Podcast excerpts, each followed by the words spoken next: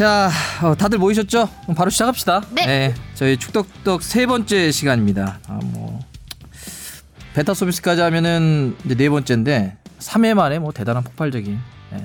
이게 다 이걸 이끌어가는 저 때문이 아닐까. 아 그래요? 자화자찬이네요. 시작부터. 이게 뭐지? 침, 저는 침묵이 금이다라는 말이 있듯이 어떻게 리액션을 해야 할지. 아니 딴 사람들은 인정 안 해도 우리끼리는 그래도 어떻게 해줘야 되는 거 아닌가? 자, 오늘은 바로 자기 소개하고 시작하죠. 네. 일단 우리 어, 하 기자. 네. 한번. 네. 안녕하세요 스포츠 취재부의 스포츠 취재부 조금 그러네요 축구 담당하고 있는 하성룡 기자입니다. 아유, 안녕하세요. 근데 약간 좀 감기가 있는 것 같아요. 예 감기 걸려 지금 목이 잠겼는데요. 뭐 어. 지난주에 회사 인사가 있다 보니까 워낙 술자리가 좀 많아가지고요. 아, 그럼 감기가 아니다. 얘 달린 거구나. 새벽 공기를 많이 맞다 보니까 조금 어, 어. 그렇게 된 것 같습니다. 술을 얼마나 몇 시까지 먹길래 새벽 이렇게. 저는 새벽 공기 맡으면서 출근하는데. 아, 진짜. 네. 일주일에 한 4일을 새벽 공기 맞다 보니까 아, 요거는 되게 궁금하다. 아니, 인사철이라는 것도 알고 제가 알고 있는 사람들도 이렇게 척척 발령된 것도 아는데 네네. SBS가 네. 인사철인데 왜 술을 많이 먹지? 그러니까요. 저도 지금 그게 뭐- 궁금했어요. 어, 왜, 왜 인사철에 술 많이 먹지? 어, 인사철에 술을 많이 안 먹는 우리 것 하. 기자가 무슨 뭐 이사- 이번에 중요한 인사 발령이 난 게 있어요? 그런 거 없는데 핑계죠. 어. 예 인사철이니까 그냥 술을 먹어야 된다는 핑계로 먹은 거예요. 아 그럼 동아줄 찾는 거야? 그렇지 않고요. 어느 동아줄 당겨야 되나? 라인. 아, 인사를 앞두고 있으니까 싱숭생숭한 마음에 한잔 아, 하고? 인사가 나기 전날에도 한잔 하고 뭐. 하긴 또 뭐 저도 뭐 술을 좀 좋아하지만 예. 모든 게 모든 게 다 술 먹을 수 있는 이유가 되니까. 저희끼리는 언제 한번 술자리 가질 기회 없습니까? 아 언제든지 한번 해야죠. 맞아요. 예, 예. 좋습니다. 그 말이 맞는 것 같아요. 어떻게든 술자리 핑계를 만들려다 보니 아주 좋은 시기인 거죠. 그러니까 저희가 오늘 이 이야기를 하는 어, 또 아침부터 비가 내렸어요. 네. 어, 제가 오늘 어, 6시에 사실 운동을 하러 나갔는데 어, 테니스요? 아니 아니, 오늘은 테니스가 아니라 비 오는 날 테니스를 못 쳐요. 그래서 6시에 이제 헬스클럽에 갔는데 야 이상하더라고. 아침 6시에 가는데 술이 땡기는 비 오는 거 보니까 아침 6시에 술이 땡긴다고요? 아, 이거 진짜 어제. 어제 새벽에 북런던 더비를 잘못 봤나. 자 그렇습니다. 우리 다음 바로 뽕 PD. 안녕하십니까. 국뽕 축덕 뽕 PD 박진형입니다. 아유 환영합니다. 네. 안녕하세요. 그 요새 우리 한국 선수들이 잘해가지고 아, 네, 어제도 뭐, 뭐. 북런던 더비 손흥민 선수도 뭐 움직임은 상당히 괜찮지 않았나? 어깨가 늘 올라와 있겠어요. 아, 뽕 PD는. 어깨 힘이 빡 들어갔어요, 그냥. 네. 한 이따가 뭐번 되게 중요한 거 준비해 왔다고 바로 시킬 테니까 마음의 준비 단단히 하고 있고요. 네, 알겠습니다. 자 우리 어, 2주 만에 돌아온 거죠? 네, 일주. 한주 쉬고 네. 왔습니다. 안녕하세요. 주바페 주시은 아나운서입니다. 왜 쉬고 왔어요? 이 중요한 거 같이 해야지. 제가 이거 시작 전에 이제 예정되는 그 휴가가 있었어가지고 그날 음. 하루만 안, 아쉽게도 쉬었습니다. 근데 제가 알기로는 음. 제가 쉬어서 빈 자리가 굉장히 컸다고 들었는데요. 일단 이렇게 뭐 침묵이. 흐를 건가요? 아무런 아무런 게 없던데. 우리 부장님이 그러셨는데. 아, 진짜? 네. 아. 아니에요? 계속 자화자찬으로 시작하는 거죠. 우리 서로 자기 자랑 많이 합시다. 그래 우리 뭐 남들이 안 알아주니까 네. 저희끼리라도 어떻게 여기서 빈자리 네. 컸어요. 그쵸? 네, 많이 컸네. 맞아요. 예, 예. 일단 밝은 밝은 목소리가 없으니까 한번 약간 좀 처지는 느낌이 드는 것 같긴 했는데 뭐 그래도 저희끼리 축구 얘기 잘했습니다. 네. 아니 그 그랬겠죠, 뭐. 주바페는 네. 어, 그 일본 갔다 왔다고. 아, 그쵸. 제가 품맥골 촬영차 음. 이제 일본의 간바 오사카 경기를 보러 갔다 왔는데요. 이제 오, 오사카 홈 경기로. 네, 홈 경기로 오지석 선수가 초대를 해줘서 아. 되게 편안하게. 황의조도 같이 봤겠네요. 네, 황의조 선수도 보고 이제 김승규 선수까지 해서 간사이 3인방을 만나고 왔습니다. 고베에 있으니까? 네, 네, 네. 어. 간 사이에 예, 예. 거의 간사이에 간사이 3인방을 아, 이러지 말자. 진짜. 편집 좀 oh my 부탁드립니다. god! 아니 일단은 나는 그 선수들 얘기 전에 네. 그 간사이 지방에는 뭐가 많이 있어요? 근데 제가 안타깝게도 어.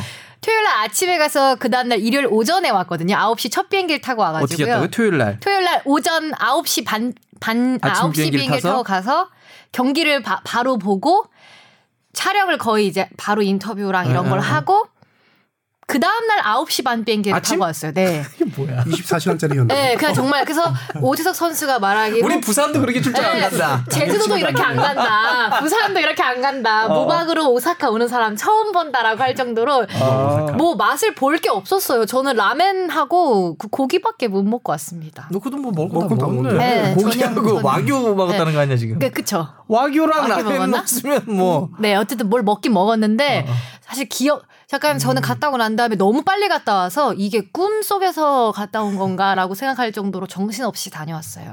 그 세 명 봤잖아요. 그러면 네. 황의조, 네. 오재석, 김승규 네. 어때요? 다 잘 지내고 있어요? 네, 아주 되게 오손도손하게 음. 되게 잘 지내고 사- 사이가 되게 가족 같아 보이더라고요. 음. 아주 끈끈한 우정이 돋보였던 시간이었습니다. 이 세 명하고는 뭘 밥 먹고 뭐 그랬어요? 자세한 이야기는 이제 이번 주 품맥골에서 뭐 공개될 정보야, 예정이기 갑자기? 때문에 제가 더 많은 얘기는 풀 수가 없어요. 작가님께 이렇게 정신교육을 받고 왔습니다. 너무 많은 얘기를 풀지 마라. 본방에 남아 있다. 이렇게. 이 세 명하고 사석에서 본 적이 있었어요? 따로? 한 번도 없습니다. 아 그래요? 네, 네, 네. 가까이 보니까 누가 제일 잘생겼어요? 그것만 얘기하죠 그러면. 어. 누가 제일 잘생겼어요? 아니 뭐 그럴 수 얘기할 수 있잖아요. 잘생긴 거요? 자기 개- 개취. 우리 주바페가 보는 나의 개취로는 어, 잘생긴 거 네. 황의조 선수가 잘생기지 음. 않았나?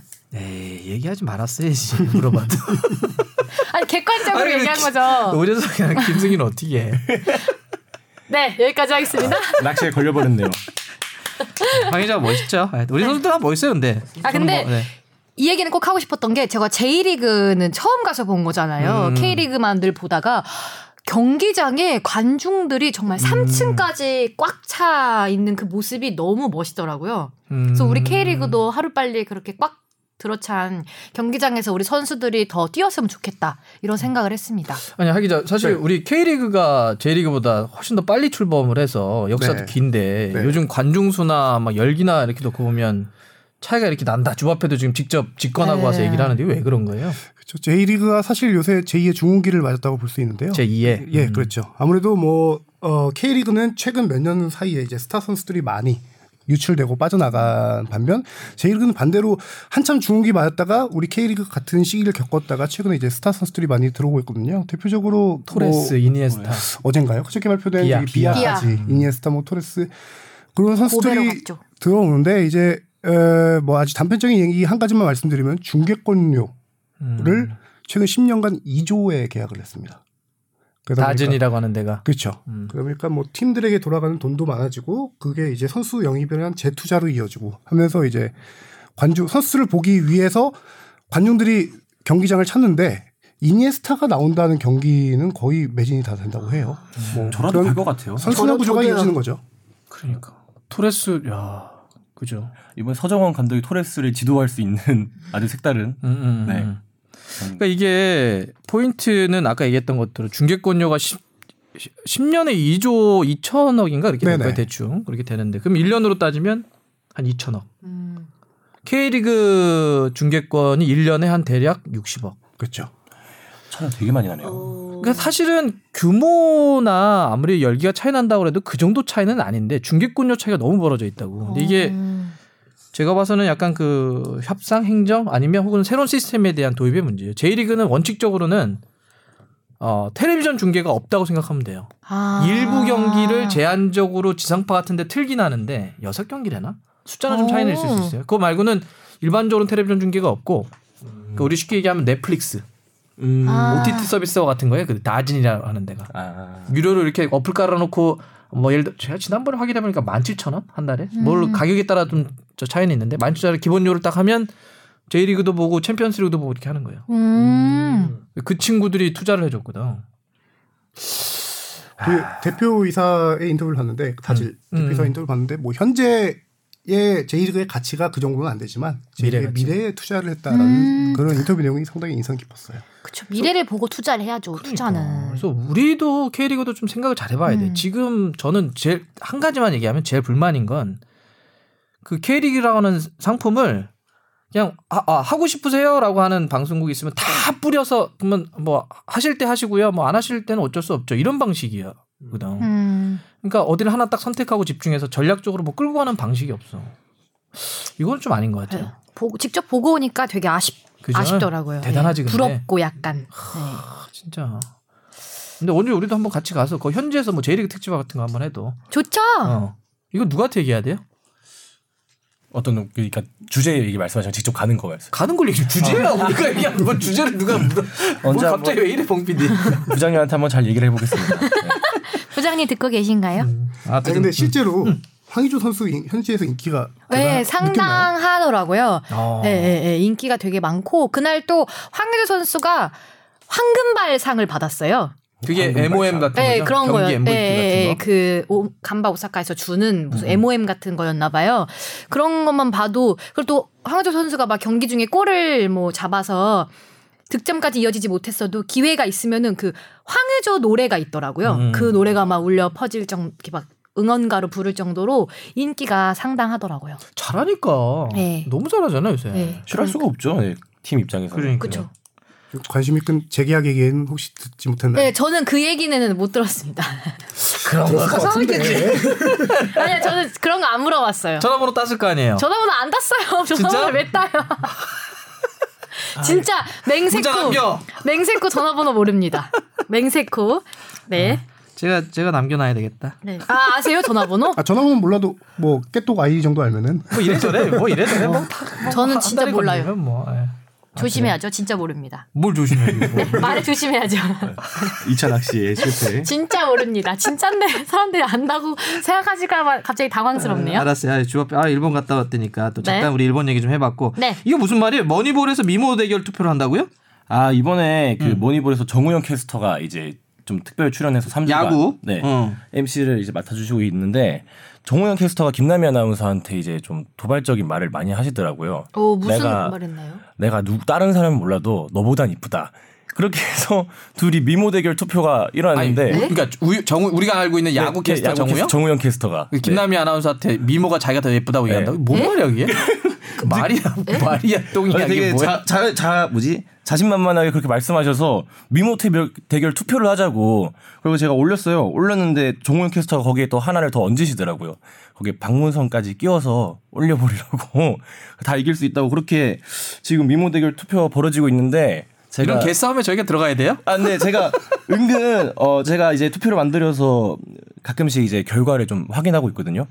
어 경쟁력이 있으십니다. 박문성 해설위원님이 지금. 뭐 의외라는 듯이 뭐 당연한 아, 네. 이야기를. 근데 거기서 경쟁력이 있는 게 무슨 의미가 하다. 있나라는 이런 개싸움에 내가 들어가서 그 꽃, 꽃중년들 두 분이서. 아, 제가 근데 한 번 느꼈는데, 언제 이제 회사에서 엘리베이터 그를 이제 타려고 기다리다가 엘리베이터 문이 딱 열리는데, 박문성 해설위원님 딱 계신 거예요. 그 만석 엘리베이터에서. 근데 그 하얀 롱패딩을 입고 이제 저랑 눈이 마주치고 이렇게 씩 우시는데, 귀엽더라고요. 이게 지금 무슨 의미가 있나 그냥 어, 지금 약간 침 튀기신 거예요? 어이가 없어서? 약간 입덕 넘어가 그만해 그만. 입덕할 뻔했다. 그렇습니다. 아 뽀피디님 그런 건 얘기하지 말고. 아, 네. 뭐 저는 뭐 사람들의 모든 그런 취향을 다 존중하긴 해요. 아이, 네. 존중하긴 하죠. 뭐뭐 무지개 뜨는 것도 좋고 다 좋은데. 아, 무지개까지 나왔네요. 아우, 아니, 그 정도는 아닌데 그냥 뭐 네 알았어요. 동안이시다. 머니볼이 내용이 없으니까 요새 이런 짓을 하는구나. 그러니까 아. 야구 얘기하고 스포츠 얘기하라고 그래요. 머니볼한테. 네. 자꾸 우리한테 좀 위기의식을 느끼는 것 같은데 아, 너무 긴장하지 근데 말라 그러고. 궁금하긴 한데 실시간 스코어가 어떻게 돼요 현재 투표? 아, 왜 자꾸 이런 진흙탕 싸움에 날 밀어넣어? 이제 넘어가나 내가 얘기 이기면 했는데 뭐해? 넘어가나 했는데 또 다시 제자리인가요? 한 4, 3, 3 정도 됩니다. 4대 3대 3. 아 일단은 우리 그러면 김남희 하나가 일- 네, 한4 정도 되고. 어, 당연한 거지. 어, 근데 3, 3이 김남희 아나운서 내가 알기로는 저 미스코리아 출신인데. 네, 맞아요. 미스 어. 코리아. 엄청 예쁘시잖아요. 그러니까. 네. 이게 무슨 의미가 있나? 어, 그만해. 뭘 자꾸 이렇게 무슨. 아, 뭐 다른 거 시켜야 되겠다, 뽕피디한테. 아니, 그, 아, 네. 지난번에 그 로고송 편집하라 그랬더니 그대로 내보냈대. 아니, 아, 편집을 하지 말라고 하시지 않았나요? 그랬나? 네. 그래서 오늘은 제대로 한번 그러면. 아, 네. 아, 준비해 그때 왔어요? 그냥 살리라고 하시긴 했는데 그래서 그냥 편집을 안 하시고 난 그냥 진짜 하신 살릴 거예요. 줄 몰랐어. 내 목숨을 살렸어야 되는데. 진짜 연습 많이 했어요? 와 그래서 여기 저 기타가 왜 있나 했어. 아 어떡해. 전 지금 우리 저 JYP에서 그런 얘기 돼요. 했지만 네. 자신 있게 하려면 아, 자신 있게. 도와주셔야 돼요. 육성으로 뭘 도와 우리가 뭘. 도와줘야 되는데. 네, 같이 약간 어떤 부분을 도와줘야 되는지 얘기를 해줘야지. 아, 부르다 보면 듣다 보면 언제 알 수 있을 것 같습니다. 우리 알아서 들어가? 네. 제가 적당히 이게 눈치를 주면은 아. 네, 제가 축덕숙덕 로고송을 갖고 왔습니다. 여러분들 네, 즐겁게 들어주시면 고마울 것 같습니다. 어, 왜 이렇게 벌써부터 부끄러워하세요? 뭐,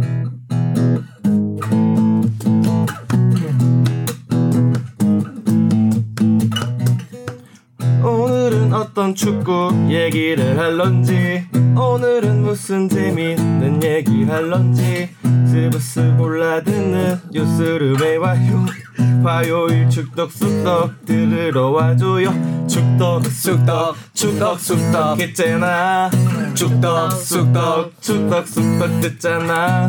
축덕 숙덕 축덕 숙덕 듣잖아. 나는 축덕 숙덕 입덕했잖아 축덕숙덕 어, 축덕숙덕 축덕숙덕 축덕숙덕 축덕숙덕 축덕숙덕 어디까지? 축덕숙덕 여기까지 고생했네 고생했어 고생했어. 어, 내가- 엄청 잘 치시네요 기타. 아, 아니 왜 이렇게 무슨 떨리지? 학원에서 가르치는 선생님이래. 아 진짜요? 그런데 저 정도 실력밖에 안 돼. 아 이거 제 실력이 한 4분의 1 정도 나왔습니다 오늘 네, 오늘 배우는 학생이. 아니고 네. 아, 선생님인데. 아 어디 학원에서 배워왔다는 줄 알고 가르친대. 가르치시는구나. 네, 조만간 학원에서 잘릴 예정 같습니다. 네. 아니 쑥덕, 보헤미안 쑥덕. 랩소디가 사람들 다 망치는 것 같아요. 아 마마. 어다 시, 뭐야? 다 싱얼롱 뭐 이런 거 다 해야 되고.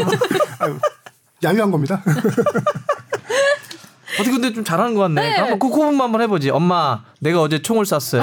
전 마마밖에 몰라요. 사람들 딱 그거만 해. 네. 마마. 마마. 우우까지 가죠. 네. 캐리언. 뭐. 이야. 어 그래도 이거 만드시는데 얼마나 걸리셨어요? 아 이런 거는 뭐 금방 만듭니다. 이게 천재적인 능력이기 때문에 한 3분 정도면은 네, 금방 뚝딱하고 나오죠. 그래서 그럼 연습을 좀 하라고. 3분을 만들었어. 아 연습을 하는데 아, 막상 오면은 이게 약간 긴장이 되네요. 네. 좀 더 자신 있게 부르셨으면 더 좋았을 것 같은데 그 너무 수줍어서 나오는 그래? 바이브레이션이 아주 매력적이었어요. 아 네. 아주 주시은 아나운서가 민망해 하시는 표정 그대로 보여서 네, 덩달아 민망해졌습니다. 천재형이지만 노력형은 아닌 걸로. 아 네. 하지만 대단하십니다. 잘 들었습니다. 아 네. 일단 나중에는 좀 제대로 한번 녹음을 해가지고 맞아요. 우리 중간 중간에 적당할 때 뽕피디가 적당할 때. 편집을 한뭐 시작을 할 때건 뭐 중간에 하건 시작할 때 딱 들어오면 좋을 것 같은. 어뭐 그럴 네. 수도 있고 네. 어. 뭐 이렇게 다 CP를 하려고 그래 알아서 하겠지 PD가 아 그럼 괜찮. 아니, 네, 알겠습니다. 여기까지 하겠습니다. 자 그리고 저희가 홍보 하나 하고 또 시작을 할 텐데요 저희가 네. 쑥떡 아 축덕 쑥떡 이메일을 만들었어요 네, 간단해요 그렇죠.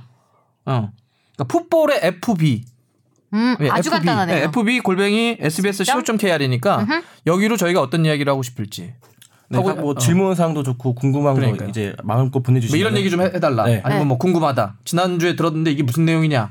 아니면 피드백 많이 보내주세요. 예, 뭐 이런 여러 가지 막 해주시면 될 것 같아요. 로고송에 대한 피드백도. 네, 기대하겠습니다. 제 점수는요. 네.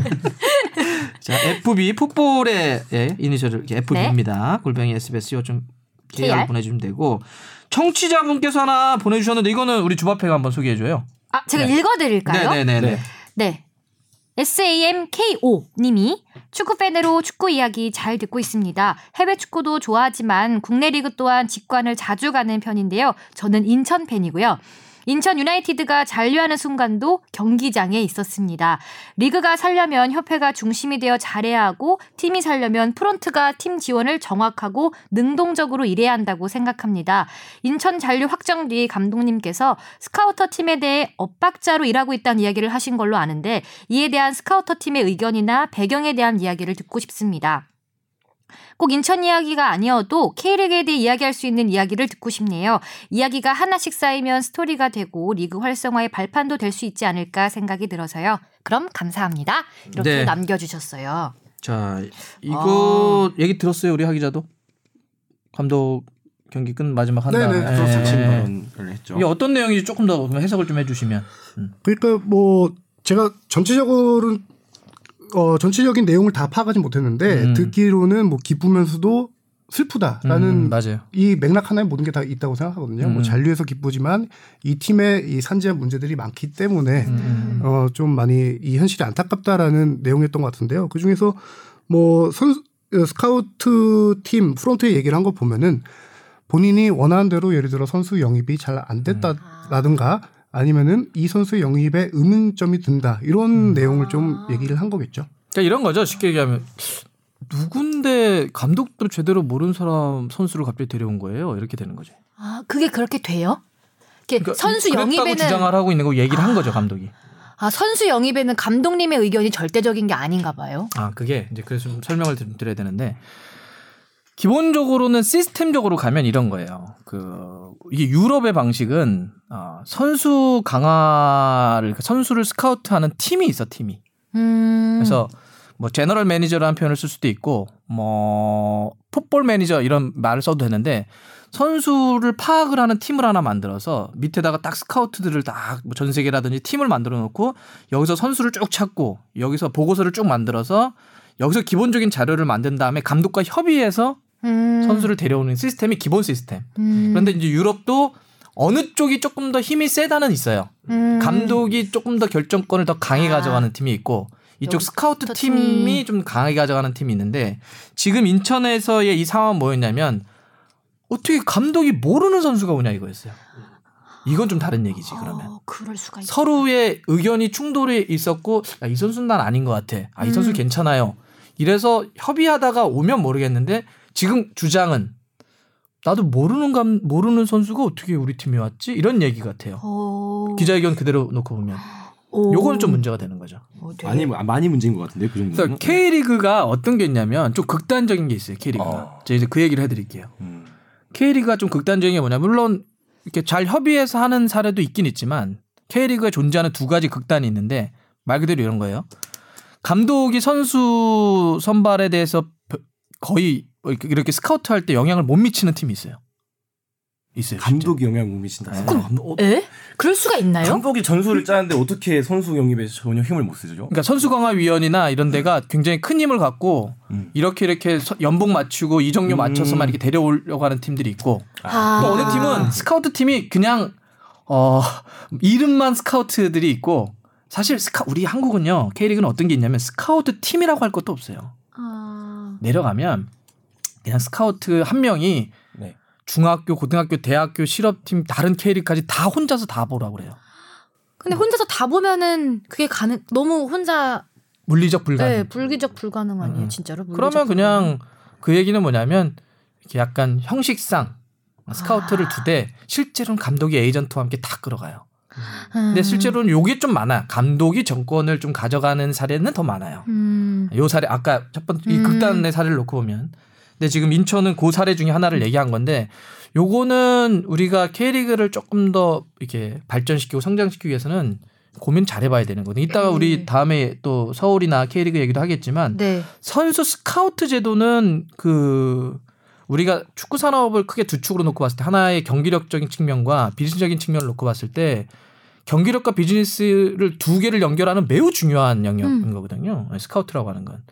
근데 지금 우리 이 스카우트에 대해서 아까 얘기했던 팀이라고 할 것도 없고 선수도 부족하 아, 대상자도 부족하고 끌어가는 음. 사람도 부족하고 혹은 감독과 소통도 잘 안 되고 이런 문제이기 때문에 요거는 이따가도 얘기하겠지만 하여튼 K리가 이런 약, 양극단의 어떤 문제들을 좀 해결을 해야 된다. 그럼 약간 진짜 좋은 선수를 발굴하는 데에도 약간 더 어려움이 있지 않을까라는 생각이 드네요. 그렇죠. 이건 뭐 하기자도 잘할 거예요. 추가적으로. 설명드리면은 뭐 인- 비단 인천의 얘기라고 뭐 단정 지을 수는 없겠지만 여기 가장 큰 이유 중에 하나가 이제 구단 고위 관계자가 감독 뭐 모르게 본인의 어떤 이해관계에 의해서 선수를 구단에 심는 경우가 있을 오, 거예요. 저는 인천이라고 특정한 건 아닙니다. 아, 지금 네, 다른 얘기긴 한데 이, 이- 그런 얘기라는 게 있어 있어요 이런 이야기가 그러니까 자기 얘기를 안 하고 있을 것 같아요. 아, 실질적으로 예, 예, 그렇죠. 자신 있게 얘기해야지. 6, 7년 전쯤에 모 구단 감독님과 좀 이제 술자리에서 얘기를 하다 보면은 이제 새 시즌 앞두고 딱 동계훈련 가려고 하다 보면은 어느 선수가 새로 들어왔을지 궁금하다는 거예요. 한 오. 뭐 좀 오래 오래 전 얘기니까 두세 명 정도가 이제 그 구단 뭐 고위층 관계자라든가 더 윗선에 통, 통해서 이제 한 두세 명 정도 선수가 자기도 모르는데 이 선수가 들어온다는 거예요. 팀에. 랜덤 박스 같은데. 그렇죠. 예를 들어 팀을 32명으로 구성했는데 갑자기 35명이 돼 있고 그런 황당한 경우들이 있는데 그런 이유를 이제 들어보면은 이 선수들을 실질적으로 경기에 활용하거나 그러진 않겠죠. 음. 이 선수들 할 수가 없지. 선수들은 왜 이런 편법을 통해서 팀에 들어오냐 그 맥락을 좀 보면은 어 K리그 구단에 잠깐 속해 있었다라는 커리어로 이제 향후 지도자 생활을 이어갈 수 있다는 그런 것 때문에 이런 게 좀 많이 있는데 아, 그 얘기까지 해버렸구나. 조금 위험한 얘기긴 하죠. 그래서 저도 뭐 들은 얘기로 정리하는 저도 거죠. 약간 그러면서 의문인데 왜 선수들이 흥미진진하네요 오늘. 이게 진짜 좀 더 파고 들어가면 아픈 얘기들이 많아요. 아. 예전에 비해서 많이 요즘은 없어진 걸로 알고 있으니까요. 네. 그러니까 이런 양극단이 있다니까요. 감독도 아예 모르는 선수가 들어오기도 하고 어. 혹은 스카우트가 전혀 움직이지 않았는데 그냥 감독이 누군가를 데려와서 해버리기도 하고. 그래서 사실 이러면 문제가 뭐냐면 이게 아까도 경기력과 비즈니스적인 측면에 다 걸려 있다 했잖아. 이게 얼마나 사실은 돈 낭비예요. 그리고 사실 부정하고 연결될 수도 있는 문제고 음. 정의의 문제기도 하고 돈의 문제기도 하잖아. 이거 좀 건드리긴 해야 돼요. 외국인 지도자가 지금 사실 이렇게 드러내놓고 얘기해버린 거잖아요. 기자회견 자리에서. 나 오늘 어, 잔류해서 기쁘지만 슬픈 얘기를 하나 하겠다. 그러니까 어찌 보면 외국인 지도자가 K리그의 민낯을 중에 하나를 그냥 깐 거지. 네.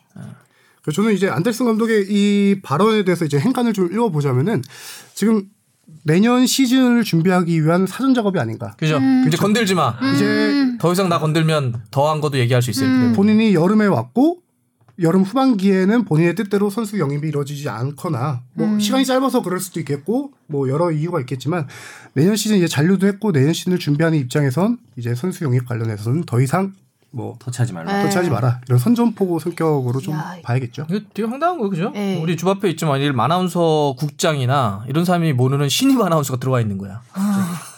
진짜 황당한 거죠. 네. 누구세요? 그런데 아 저 이번에 신입 아나운서 에? 나 국장인데? 아, 어, 말도 안 말도 되는- 안 되는 얘기네요. 이런 사례가 있습니다.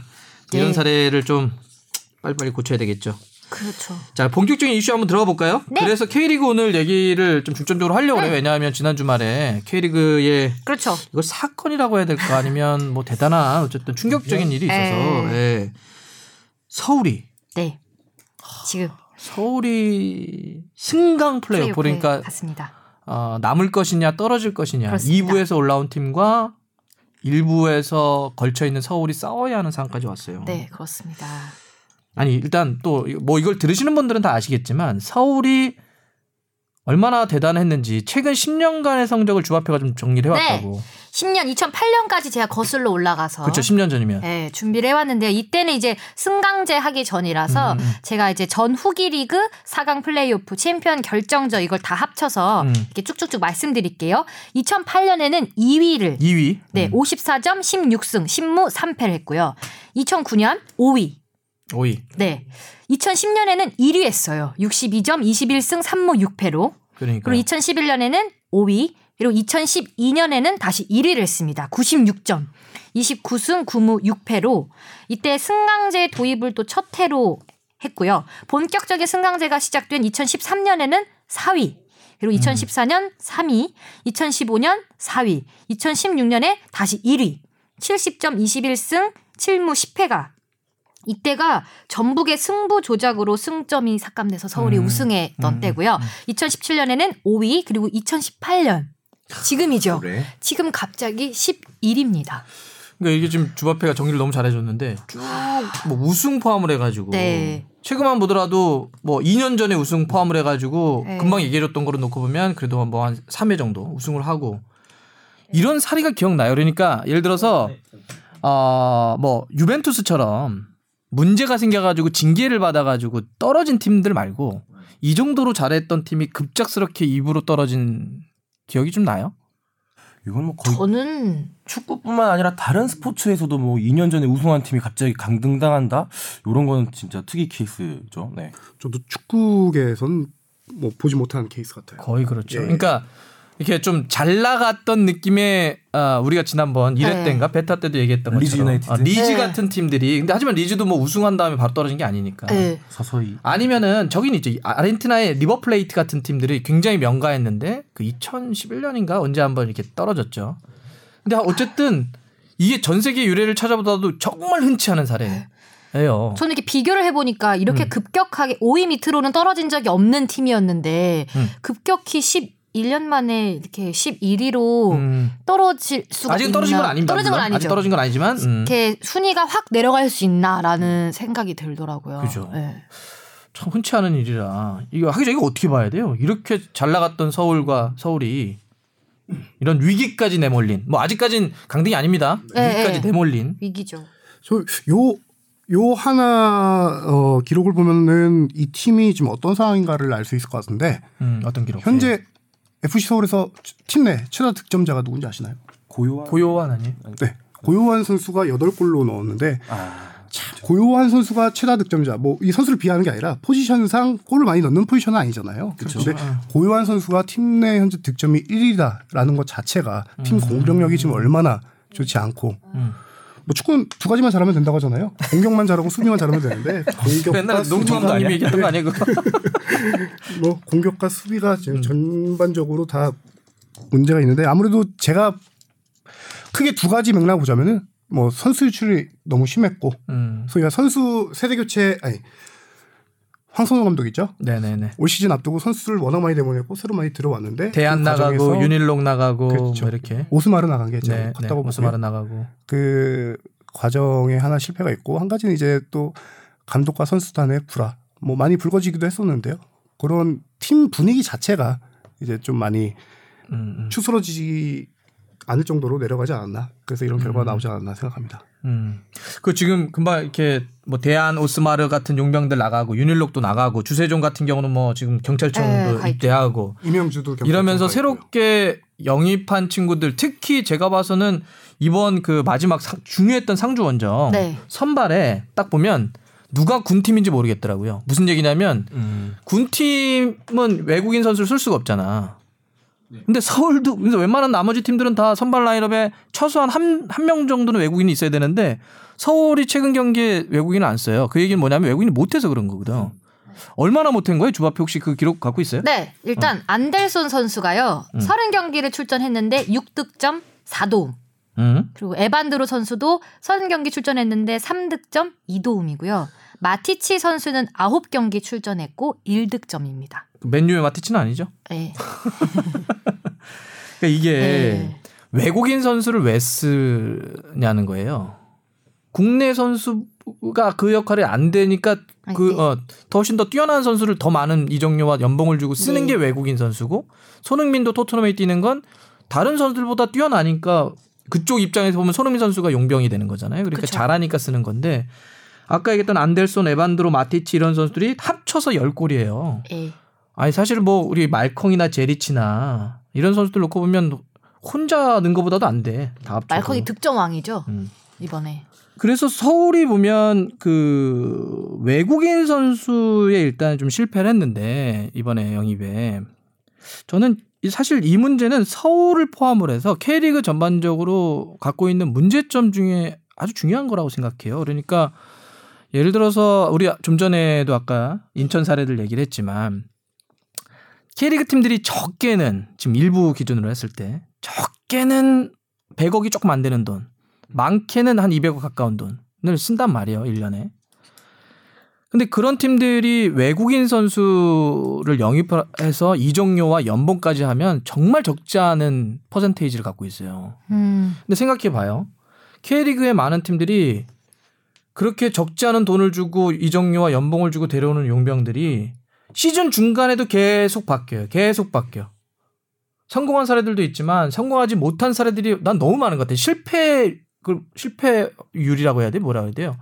실패한 실패한 확률이 훨씬 더 높거든 지금. 음. 이걸 줄여줘야 돼. 나 그래서 지금 서울도 난 이거 실패했다고 보거든요. 그러니까 뭐 이유는 여러 가지가 있겠지만 이 스카우트 시스템 특히 서울 같은 경우 규모도 있고 예. 뭐또 다른 팀들에 비해서 어떤 재정적인 능력도 있었기 때문에 이걸 잘했어야 되는데 왜 이런 노하우라든지 이런 시스템을 제대로 확보하지 못해가지고 이렇게 용병들을 한꺼번에 다 실패해버리면 어떻게 하냐. 요거는 사실 되게 뼈아픈 이야기가 될 것 같아요, 음. 서울에겐. 뭐 선수의 실력적인 측면뿐만 아니라 국내 선수와의 조화도 상당히 중요하잖아요. 그럼요. 그럼요. 근데 이전에 이- 그 서울의 외국인 용병을 대표적으로 보면은 뭐 그 대한 선수는 말할 것도 없고요. 뭐 오스마르 선수, 그다음에 뭐 아디 선수 다 국내 아디, 선수과의 아디 뭐, 이 예. 상당히 상생 효과를 냈었는데 오스마르 아디는 그냥 국내 선수였지 뭐 느낌이 아. 거의 느낌이 어, 국내 선수들처럼 같이 어울리고 오스마르는 아마 그 서울 최초의 외국인 주장을 음. 했을 정도로 선수 때 실력이 미들도. 잘하고 수비도 네. 잘하고 대한 선수가 워낙 오래 뛰었으니까 선수들하고 친하고 한데 이제 그 선수들이 나가고 새로운 들어온 선수들과 국내 선수들 간에 조금 불화가 좀 많이 있었다는 얘기가 들려요. 실질적으로 경기장에서 지난 7월이었나요? 경기장에서 국내 선수와 싸웠지. 외국인 선수가 경기 중에 싸움을 하는 게 이제 드러나면서 그런 behind 얘기들이 좀 나오긴 하는데 선수들 어 인성 문제라고 하기 좀 그런데 선수와 감독 사이에서도 분명히 문제가 있었다는 얘기도 들리고요. 선수와 또 국내 선수 외국인 선수와 국내 선수 사이에서도 불화가 어느 정도 좀 영향이 있지 않았나 그런 생각이 듭니다. 그러니까 이게 원래 안 되면 어느 어느 집안인지 어떤 집이든 어, 팀이든지 안 되면 별말이 다 나와. 음. 똑같이 나오는 것들이 있어요. 불화설, 갈등설, 스태프의 뭐 능력 부족, 뭐 감독의 리더십 부족 이런 뻔한 레토릭이 나오긴 하는데 근데 서울은 저도 선수들한테 들었던 얘기들이 있어가지고 안에 진짜 분위기가 안 좋았다 그러더라고. 음. 그러니까 이제 이게 어 워낙 걸출한 선수들이 빠전 대안 윤일록 뭐 오스마르 같은 선수들이 빠진 상태에서 새로운 유- 선수들이 들어왔을 때는 이제 새롭게 팀이 만들어지는 건데 그 안에 권력이 생겨버린 거지. 어, 변화할 때 누군가는 그 변화의 핵심 이것이 있고 새롭게 들어오는 친구들은 내가 그 중심이 돼야 되는 것 같기도 하고. 근데 그러면 거기서 감독이 좀 잡아줘야 되는데 감독은 좀 흔들려 버렸고. 음. 그 대충 이런 건 있어요. 황 제가 누가 잘했다를 얘기하고 싶은 건 아니에요. 이 포인트는. 네. 황선 이을용 감독 땡 뭐 중간에 이제 되긴 했지만 빼 그러니까 황선홍 감독과 이- 최용수 감독만 놓고 보면 리더십 차이가 스타일이 되게 차이가 나요. 황선홍 감독은 조금 아 뭐라고 하죠 이렇게 좀 약간 야들야들한 느낌이 있어요. 음. 근데 최용수 감독은 불이에요 불 그냥 불이야. 카리스마 어, 있으시. 그냥 그냥 직진 리더십. 불 아. 이런 건데 황선홍 감독이 잘 될 때는 포항 때 같은처럼 분위기가 잘 되고 이럴 때는 이렇게 참 어루만지고 이렇게 하면서 음. 갈 수가 있는데 이렇게 변화가 크게 황선홍 감독이 선택을 한 거잖아.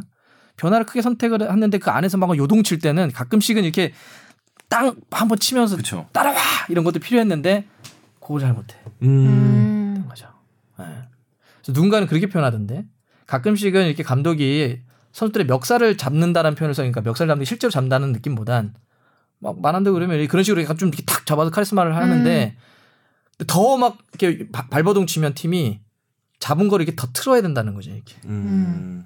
최용수 감독 은 그렇게 한대요 아. 그런 느낌으로 이렇게 선수단을 막 쥐어짜는데 황선홍 감독은 거기서 쥐어짜지 못했다 그러더라고요 음. 실례로 최용수 감독님이 이제 다시 구단에 네. 복귀하신 이후에 그 외국인 선수와 면담 과정을 통해서 어떤 좀 학명 비슷한 게 있자 더 쥐어짠 경우도 있다고 하더라고요. 그 선수는 음. 이제 그 이후로 경기에 못 나왔죠. 그래서 마지막 경기에 이제 외국인이 없는 팀이 되지 않았나 그런 맞아요, 생각도 맞아요. 어. 서울에 그렇구나. 뭐 아까 했지만 서울에 정말 좋은 외국인 선수들이 많았어요. 제파로프, 그렇죠. 예. 뭐 다카하기도 전 좋은 선수였다고 보는데 네. 일본에 그 이후에는 뭐 제대로 된 스트라이커 에스쿠데로, 에스쿠데로 뭐 몰리나 이런 선수들이 있었는데 몰리나죠. 데몰리션이었죠. 에, 몰리나는 뭐 이제 시- 커리어 조금 말미에는 안 좋았지만 외국인 좀 실패했고 그 내- 내국 그 한국 선수들도 조금 하, 박주영 선수 말도 참 많이 나왔어요, 그죠? 네. 어, 뭐 SNS 사건도 좀 있었고, 그쵸. 그죠? 네. SNS 사건이 어떤 거였죠, 박주영 선수? 저, 저요. 예, 이거를 그 그냥 그냥 보도 나왔던 것만 놓고 보면 보도로만 얘기해주면 못 뛰고 싶은데 못 뭐, 뛰게 어, 한- 한다는 한다는 느낌의 느낌의 SNS를 예, 스가 있었죠. 그거 자체는 팩트니까. 어. 간략하게 설명해드리면은 두 분의 감독님이 계셨는데 음. 황선홍 감독님과 이을용 감독 대행이 있었는데 두 분 다 이제 SNS로 어 글을 남겼는데 그게 이제 팬들은 저격이라고 보는 거죠. 음. 황선홍 감독님의 시절에는 2년 동안 FC 서울이 변한 게 없다라는 글을 남겼. 멘트가 맞나요? 2년간 뭐, 변한 게뭐 없다. 그런 뭐 유였어요. 비슷한- 정확한 저도 예. 뭐 적어오질 않아서. 했고 이을용 감독 대행 시절에는 이을용 감독 대행이 기자회견에서 아, 몸이 안 인터뷰인가 좋다. 네, 네. 선수가 부상이 아, 아, 맞아요, 맞아요, 맞아요. 몸이 안 부상, 몸. 부상. 했는데 이제 박주영 선수가 이에 대한 반박으로 나는 몸이 안 좋은 안- 뭐 부상은. 아니다 네. 뭐 이런 식으로 이제 맞아요.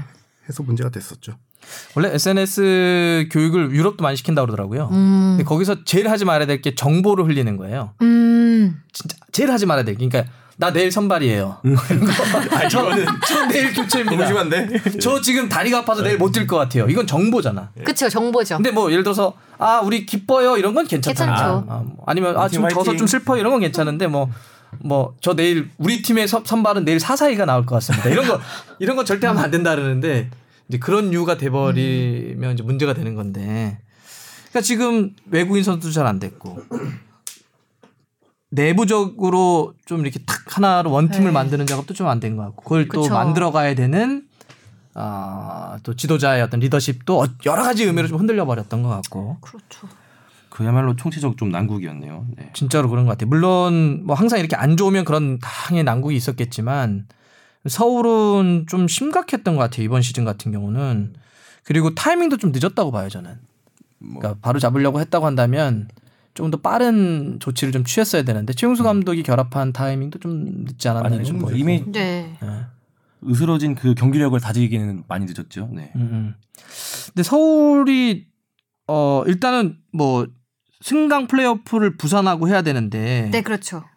그 이야기는 뭐 하, 근데 저- 이게 예측하기 참 어려워요. 이거는 진짜 예측하기 어려워. 요 지금 흐름상은 서울이 분명히 좀 불리해요. 흐름상은. 예. 이게 떨어지는 팀하고 올라오는 팀은 기세라는 게 있어가지고.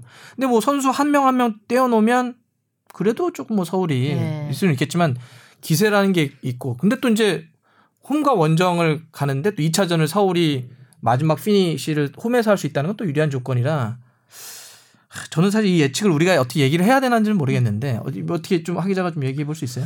뭐 예측이니까요. 네. 네. 일단 방금 말씀하신 대로 일부 리그 팀은 안 좋은 분위기에서 승강 플레이오프를 가게 되고요. 2부 리그 팀은 이기고 이기고 올라와서 좋은 분위기에서 이제 승강 플레이오프를 치르다 보니까 역대 전적만 봐더라도 다섯 차례 음. 승강 플레이오프에서 이제 일부 리그 팀이 살아남은 경우가 한 차례밖에 음, 없던 것 적죠. 같아요. 확률이 네. 좀 적어요. 제가 이거 좀 체크를 해봐야 되는데 아마 아마 제그 기억은 제가- 음. 그럴 거예요. 예. 다섯 번 승강전 중에 한 번만 이제 예. 상주가 남아- 살아- 살아 남았던 예, 걸로 기억을 하는데 나머지는 다 이게 이런 분위기를 무시할 수 없는 거거든요. 그래서 분위기가 있죠. 그렇죠. 상승세 팀과 하락세 팀, 뭐 전력 차는 있다 하더라도 그 분위기가 중요하기 때문에.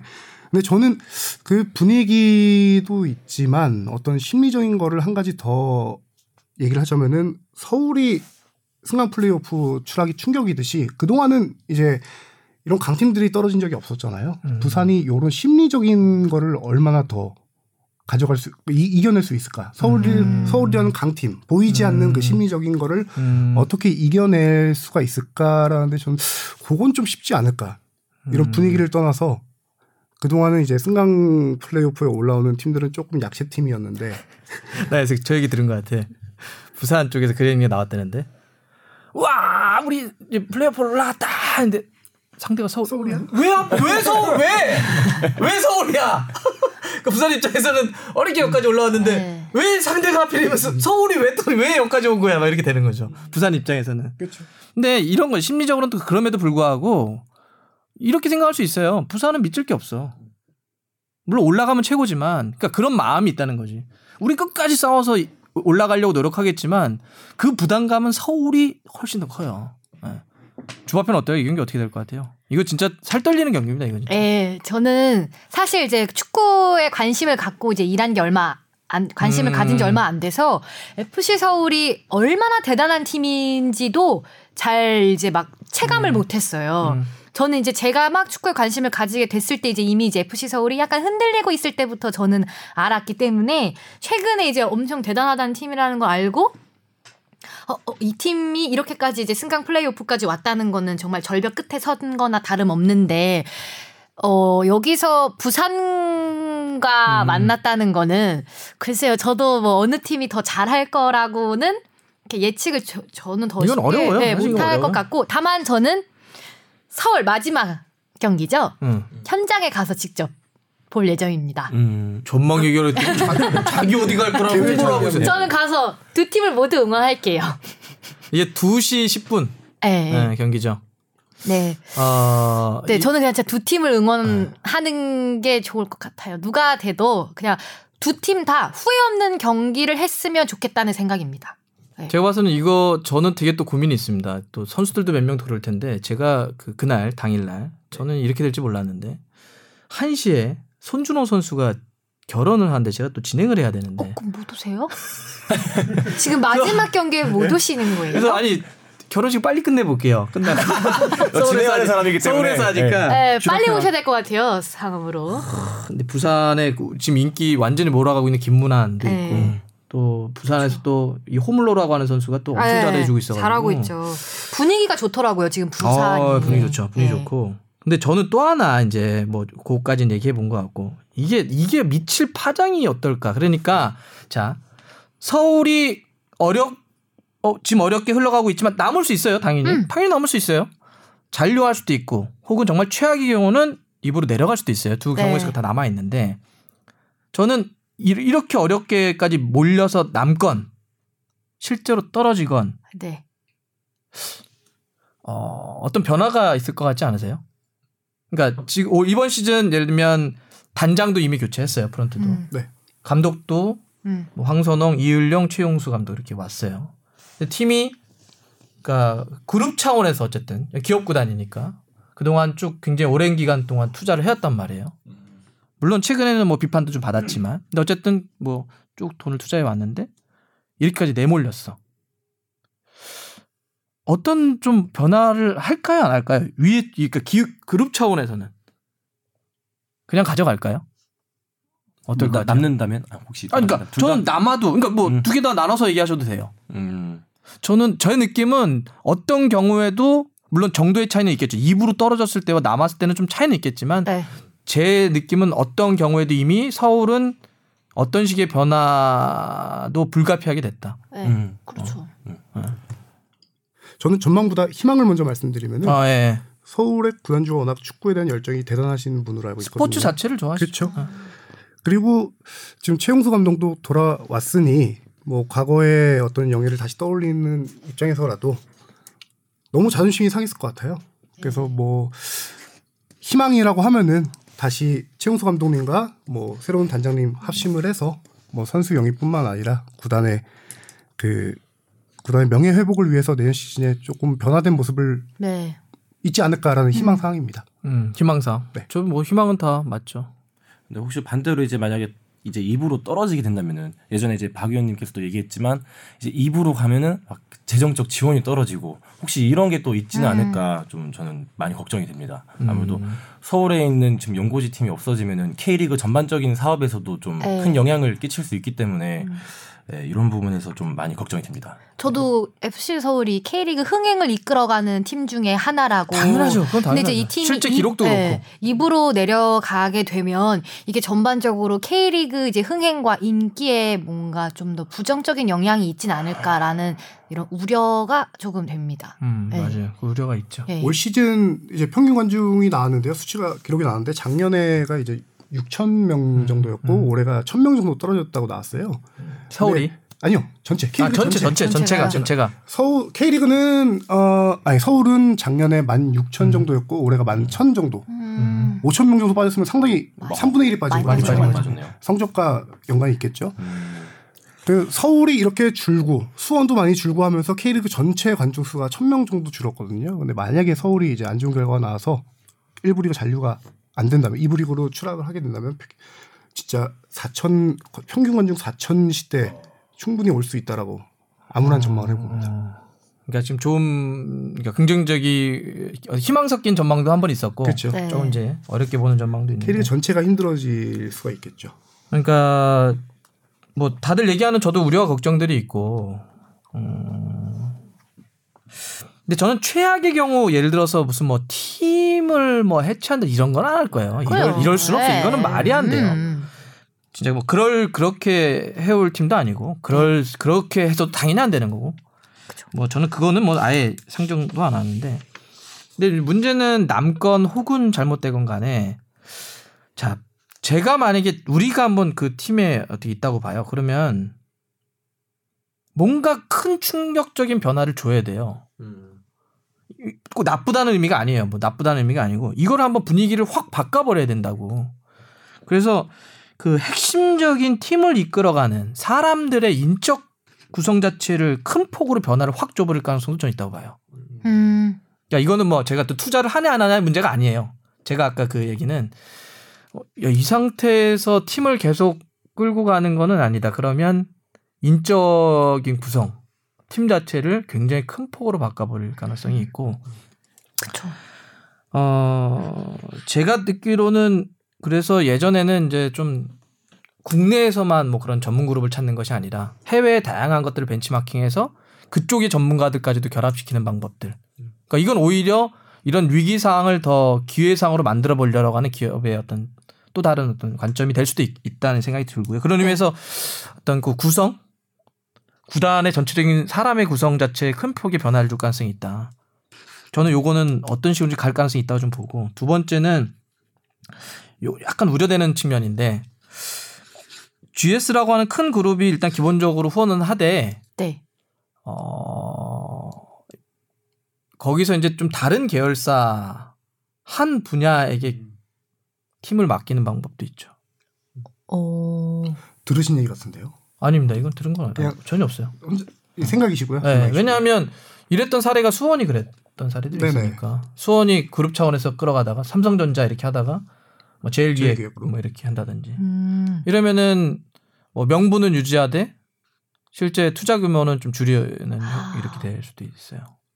이거는 사실은 좀 아- 우리에게는 좀 안, 축구 쪽에는 좀 안 좋을 수도 있는 안 좋을 수 아니에요. 있는.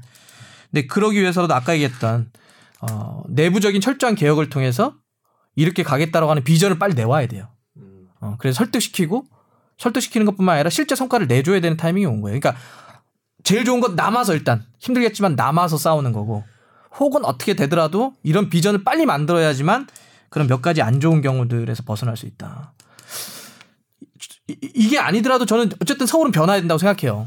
서울 네. 제가 생각하는 건 언제나 어, 수도권과 그리고 전북과 같은 그런 큰 클럽들이 K리그의 빅브라더들이 돼야 됩니다. 그래서 어, 비전으로도 그렇고 어, 투자로서도 그렇고 막 끌어가주는 팀들이 좀 돼야 되거든. 그래서 지금 조금 위기라고 할 수 있는데 이 위기를 그런 기회를 좀 만들었으면 좋겠다. 너무 부산을 응원 안 한 것 같아서 마음에 걸리네요. 아닙니다. 저는 계속 그러잖아요. 입으로 떨어질 수- 우리가 저, 저, 나, 꼭 남아야지만 얘기하는 게 아니니까요. 네, 그쵸. 어. 떤 경우에도 서, 서울의 변화를 얘기하는 거고 네, 그렇죠. 그것들이 K리그 전체를 어떻게 추동할 것이냐의 문제니까. 그리고 이번에는 그 그렇게 따지면 대도시 더비예요. 네, 그렇죠. 어, 우리나라 1, 2도시. 서울특별시와 부산광역시가 제가 얼마 전에 부산 갔는데 엄청 크잖아요, 부산. 네. 어. 이거 그리고 아마 팬들 엄청 오실 것 같은데. 네. 부산. 도 예, 네. 요새 티켓 파워가 되고 그런데다가 이거 승강이니까 맞아요. 팀도 좀 서울이고 당연히 뭐 서울 홈 경기도 그럴 것 같고. 아주 기대하겠습니다. 네. 아 근데 난 기대보다 되게 떨릴 것 같아요. 저도요. 약간 분위기가 되게 전쟁터 예, 같은 그런 느낌일 것 같아요. 아, 이건, 마지막 이건 진짜 날. 그럴 것 같아요. 예. 막 사람들도 예. 팬들도 진짜 그냥 전쟁터 나가는 기분 네, 그런 기분으로 오시지. 않을까. 네. 음. 그러니까 이 웬만하면 그런 얘기도 할것 할 것 같은데 뭐 예를 들면 아, 아 저는 뭐 삼자 입장에서 즐기 이거 안 될 것 같아. 이 경기는 그것도 안 될 것 같아. 그냥 숨도 제대로 못 쉬면서 뭐 부산이건 서울이건 간에 저 구석에서 조용히 보겠습니다. 그렇습니다. 하여튼 아 우리의 걱정은 사실 어떤 팀을 얘기한 것이 아니라 K리그 전체적인 전체적인데 그렇죠. 그 얘기죠. 뭐 지난주 전남 얘기여서 참 암울한 얘기가 많네요. 그러니까요. 근데 잘 돼야죠. 그래서 저희도 또 K리그 얘기 많이 하고 싶은 건데. 아 그러면 우리 좀 다른 얘기를 한번 해보죠. 네. 야 근데 인천은 역시 이게 DNA가 있어요. 잔류 잔류와 예. DNA요. 인천 정말 아니 전북은 감독이 선임 이제 official이 떴어요. 네. 네. 네.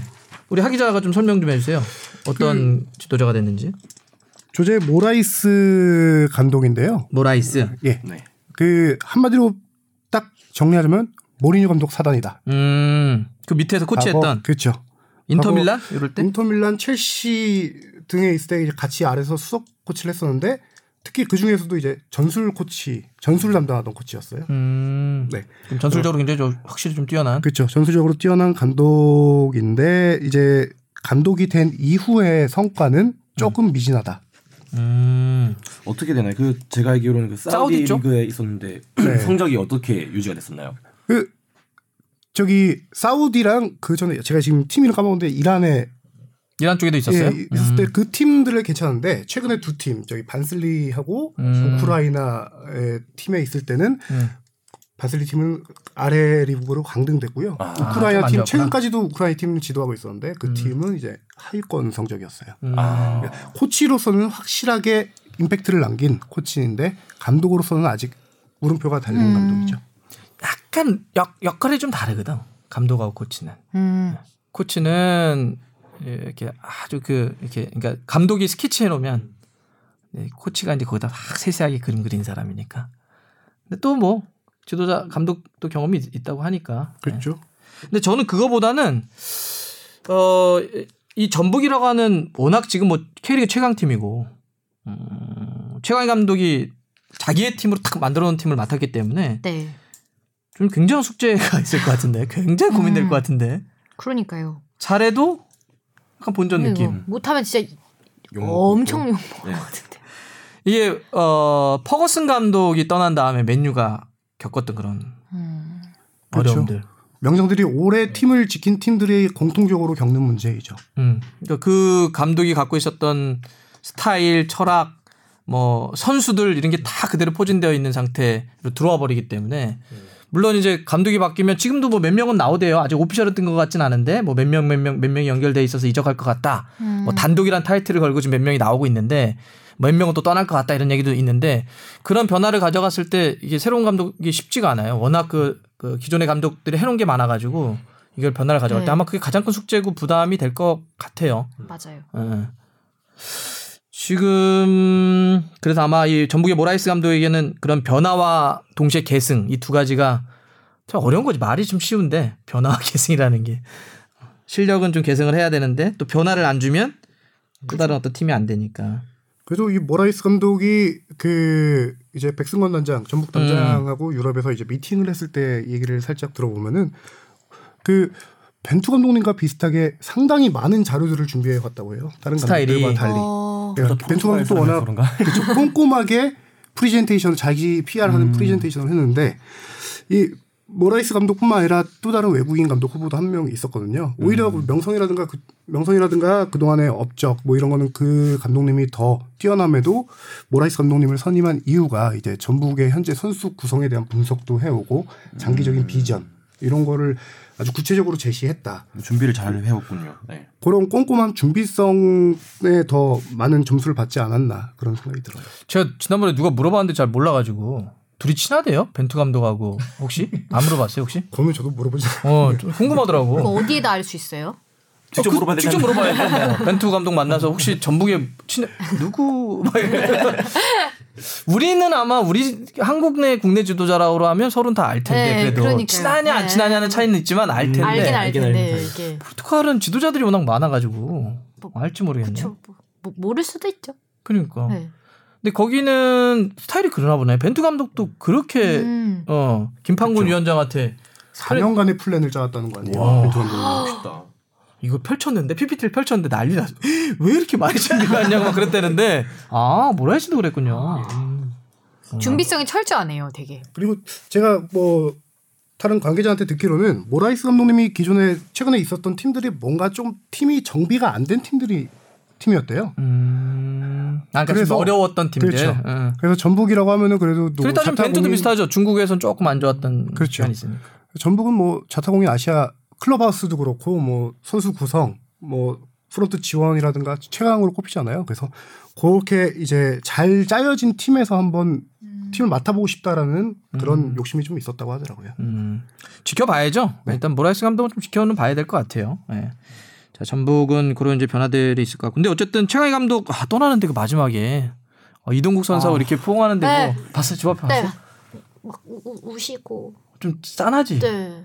예. 너무 물론 없이 아, 사실 K리그와 한국 축구에서 최강이라는 이름과 이동국이라는 이름은 그니까요. 되게 많은 것들이 섞여 있는 이름이에요. 아마 K리그 팬들은 이게 무슨 말인지 알 거야. 누군가에게는 대단한 환호의 대상이고 누군가에는 굉장히 좀 이렇게 이렇게 증오의 대상이기도 해요. 사실 그 이름들이.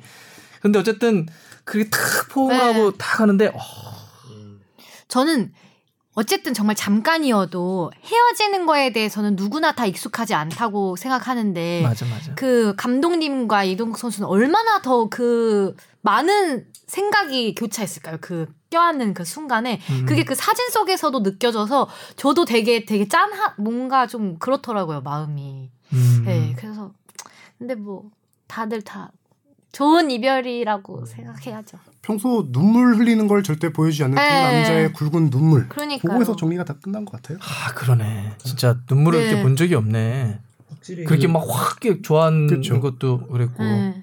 감정 표현을 잘 안 하는 사람들인데. 그쵸.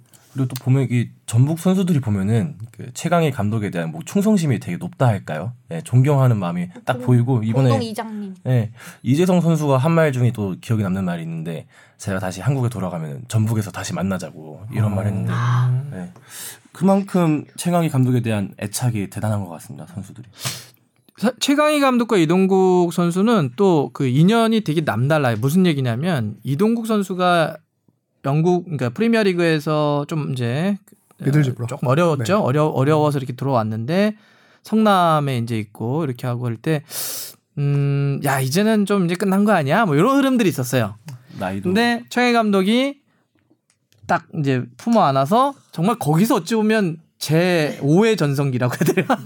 워낙 이동 선수가 많아가지고 전성기가 워낙 많으시네요. 어, 뭐 대충 오해 대충 한 네. 5회 전성기라고 하죠. 5회 전성기를 지금 몇 년을 가는 가는 네. 거잖아요. 그러면서 이동 선수에게도 정말 이 커리어 마지막에 정말 대단한 빚을 그러니까요. 남겨줬고 그다음에 최강희 감독도 이동국을 통해서 또 상당히 많은 성과를 냈는데 전북 선수들에게 나중에 한번 들어봐요. 어떤 게 있냐면 이렇대요.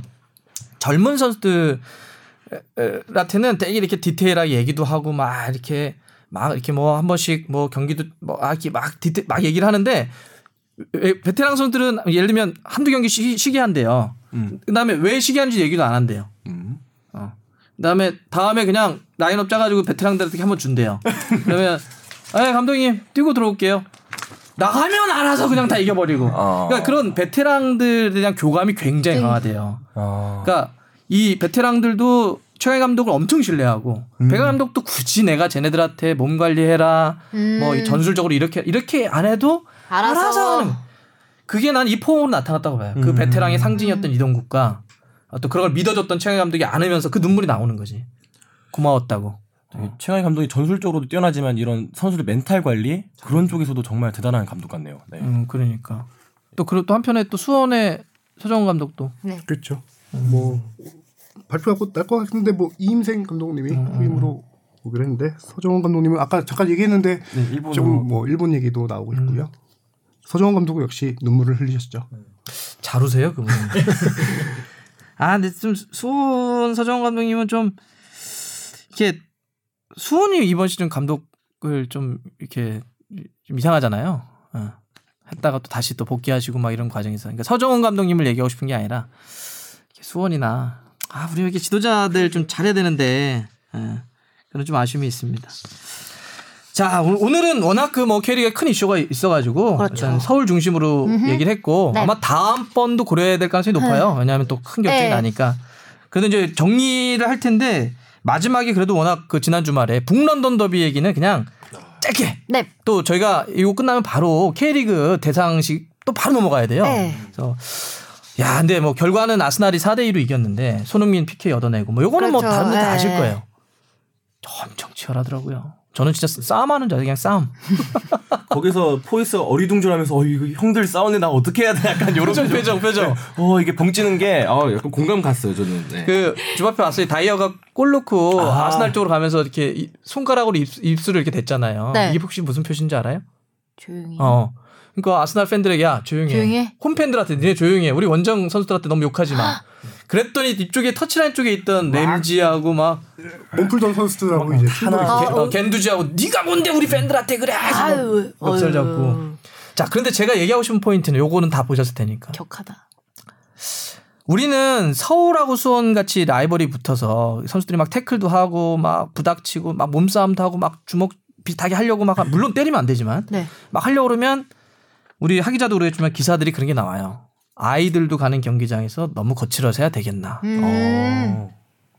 요거만 딱 얘기해보고 오늘 정리를 하죠. 이, 음. 이게 맞습니까? 아니면 뭐 한국 정서에는 그래도 너무 그렇게 싸우는 건 안 좋다. 이건 뭐 서로의 생각이 좀 있을 것 같아서 주바페부터 어때요? 전 싸우는 건 나쁘다고 생각해요.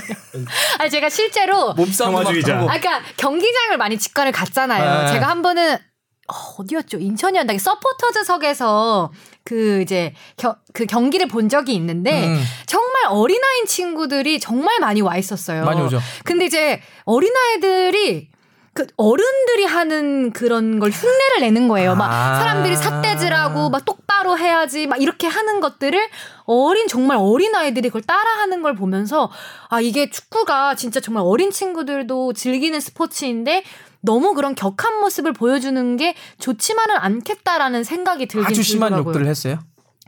애들이요. 어. 그래서 제가 그때 실제로 작가님께 여기 너무 무서워서 애들도 너무 무서워서 저 여기 못 있겠다 그랬거든요. 야 너 왜 이래 이 정도가 아니라 막 이렇게 따라하는 거죠. 아, 오케이, 오케이, 그 오케이. 격하는 그 음, 분위기를. 어, 어. 그래서 너무 제가- 심한 예, 욕들이나 예, 그래서 그건 좀 문제가 네, 될수 그건. 좀 문제가 될 수 있지 않을까라는 생각이 들긴 합니다. 근데 제가 얘기하는 건 선수들이 어떤 막 플레이를 할 때 진짜 막 라이벌이니까 막 몸싸움도 더 일부러 거치게 하고 막 태클도 좀 세게 걸고 막 그러다가 흥분하면 서로 막 몸싸움 막 부닥치고 예, 예. 이, 이것도 좀 그렇다.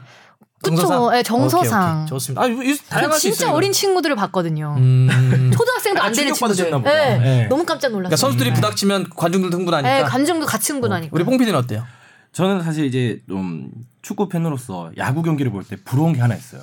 이 벤치 클리어링. 아. 이게 사실 뭐 부럽다고 하기 좀 그렇지만 이 벤치 클리어링 하면 딱 나타나면은 되게 클리어링은 뭐예요? 벤치 클리어링이 한번 일어나면은 딱 카메라 웍과 함께 이 뭔가 경기 모습도 되게 스펙타클하게 보이고 거기서 중요한 건 이제 스토리가 나오기 시작하잖아요. 그래갖고 이런 좀 거친 모습 한 번은 대결하는 모습이 K리그에도 좀 스토리를 만들 수 있을 것 같아서 오. 그런 면에서는 이런 좀 더비 좀 치열한 몸싸움 그게 필요하지 괜찮다. 않나. 예. 음.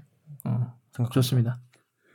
그 하기 전 어때요? 한참 오래전에 이제 경기장 밖에서 일어났던 일인데 라이벌 팀 간에 뭐 팬들끼리 충돌하는 사건으로 음. 뭐 당시 뭐 세파이프도 등장하고 했던 아, 일도 그렇죠. 있었는데 그런 게 아닌 경기장 안에서 이제 팬들 간, 뭐 선수들 간, 양팀 사령탑 간 그런 설전이라든가 몸싸움 정도는 저는 되게 반기는 입장입니다. 음. 어떤 그런 라이벌 관계를 통해서 스토리를 만들어가는 거고요. 그 스토리를 만들 스토리가 쌓이면서 역사가 팀의 역사가 되는 거고 그렇기 때문에 지금 뭐 말씀하셨다시피 해외에 있는 북런던 더비, 뭐 머지사이드 더비 등등이 탄생하는 거 아니겠어요? 음. 그래서 K리그에도 그런 역사가 좀더 재밌는 역사가 좀 쌓였으면 좋겠다라는 생각이 있어요. 그래서 다른 얘기긴 한데 클럽 감독님이 어제 극장골 나오자마자 경기장 뛰어들어가서 골키퍼랑 알리선 안고 벤치로 다시 뛰어나오면서 격한 반데이크는. 이거 마음 놓고 그렇게 슈팅 때렸을까? 요거는 뒤로 뭐 선수들 간에 뭐 팬들 간에 이런 싸움은 아니지만 그런 쇼맨십까지도 이제 감독님 있어야 이제 K리그의 스토리가 다양해졌으면 하는 바람에서 그런 것도 쇼맨십도. 있었으면 좋겠다라는 네, 뭐 저도 한번 듣고 싶었고요. 아마 팬들도 다양하시 생각하실 네. 거예요. 그래서 이건 뭐 정답 있는 얘기는 아니니까. 맞아요. 근데 저는 이제 어제 경기를 보면서 이런 아마 그렇게 되게 격렬했어요. 선수들끼리 막 실제로 굉장히 막 붙으려고 했던 게 두세 번 나왔고 막 이렇게 되게 격했는데 그런데 중간중간에 어떤 장면들이 있었냐면요. 넘어졌을 때 손을 내밀어서 음. 일으켜줘요. 음. 그러니까 저는 그 어제 딱 경기가 야 이게 라이벌전이라고 하, 면서도 스포츠 정신을 감, 함께 담아 있는 그런 아주 대표적인 경기였다고 봐요. 가끔씩은 막좀 격렬하지 거기서 생각하는 북런던 더비는 대단하니 막 싸우고 태클도 막 어우, 너무 심하게 들어가더라고 막 몸싸움 막 팍팍 들어가고 그러면서도 딱 넘어지면 어떤 순간에서는 딱 손을 잡아서 음. 일으켜 세워주고 이게 사람들이 스포츠나 축구를 보면서 흥분하는 포인트들이 있는데 우린 가끔씩은 너무 운동을 이 텍스트로 이해하려고 해요. 음. 실제 운동은 몸을 부닥치고 막 싸우다 보면 그 정도 격렬함이 있고 서로가 라이벌 의식이 있으면 부닥칠 수도 있는데 가끔씩 우리가 너무 도덕적으로 접근하는 건 있는 것 같긴 하는데 물론 당연하게도 도를 넘어가면 안 되죠. 네. 인종, 네. 그다음에 기본적인 사람에 대한 음, 이런 거 아니면은 뭐 당연히 물건을 집어던진다든지 네, 위험한 때린다든지 거. 그다음에 이런 건 당연히 안 되지만 그 정도를 지킨 선에서는 저는 이렇게 생각하지만 우리의 또 정서라는 게 있으니까 네. 어쨌든 보면서 어제 여러 생각을 했습니다. 아 이런 게 라이벌전이구나 이런 느낌도 있고 자 오늘은 K리그 중심으로 얘기를 좀 했고요. 네. 어, 다음 주는 또 저희가 다른 또 준비 주제도 좀 준비해가지고 K리그나 해외 축구 또 다른 이슈 중심으로 해가지고 네. 이야기를 해보겠습니다. 자 오늘 모두 수고했고요. 어, 네 번째 시간에 다음 주 찾아뵙겠습니다. 모두 고생하셨습니다. 들어서 고맙습니다. 고맙습니다. 고맙습니다.